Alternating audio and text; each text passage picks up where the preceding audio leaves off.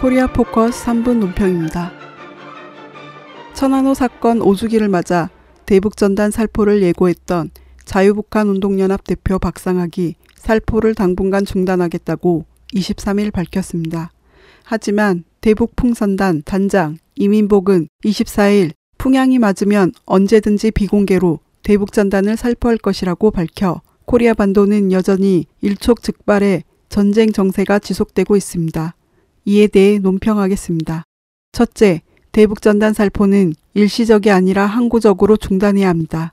일단 박상학이 전단 살포를 잠정 중단하기로 공언해 당장에 무력 충돌이 벌어지는 극단적인 상황은 피하게 되었습니다. 그러나 이는 일시적인 중단이며 언제라도 전단 살포가 재개될 수 있다는 점에서 전쟁의 불씨가 완전히 제거된 것이 아닙니다.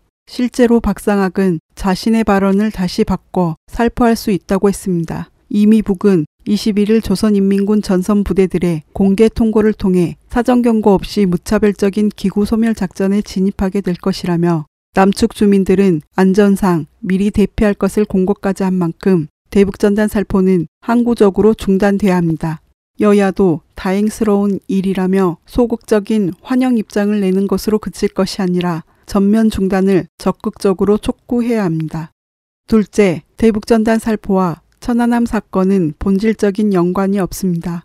박상학은 살포 중단을 공언하면서도 북이 천안호 사건을 사과하지 않거나 이달 내로 답이 없다면 전단을 날려보내겠다며 전제 조건을 달고 있습니다.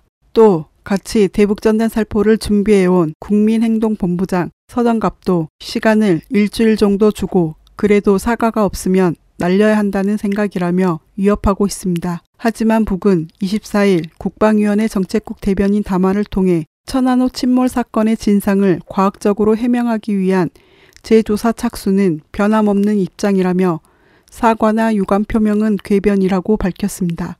천안함 사건의 진위에 대해서는 남측의 과학자와 해외 동포 과학자, 심지어 외국인 과학자들까지 나서서 북소행설을 반박한 사실이 있습니다. 설사 북과 무슨 관련이 있다 하더라도 그것이 이 키리졸브 독수리 미남 합동 전쟁 연습 기간이라는 일촉즉발의 시기에 전쟁을 불러올 수도 있는 사건을 일으킬 명분으로는 되지 못합니다. 셋째, 이른바 박근혜 정부는 강력한 규제 조치를 취해야 합니다.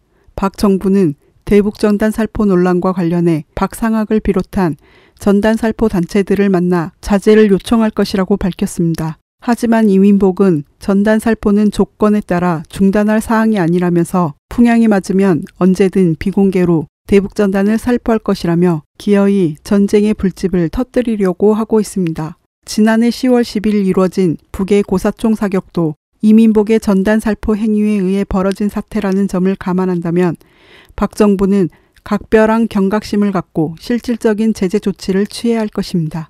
한마디로 미남 합동 전쟁 연습이 벌어지고 있는 긴장된 국면에서 살포되는 대북 전단을 전쟁 시기를 알리는 위험천만한 총포성에 다름이 없습니다. 따라서 극단적 전쟁 선동 행위인 대북 전단 살포는 일시적인 조건부 중단이 아니라 항구적인 전면적 중단이 돼야 합니다.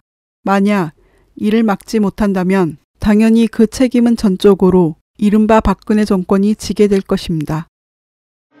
코리아 포커스 3분 논평이었습니다.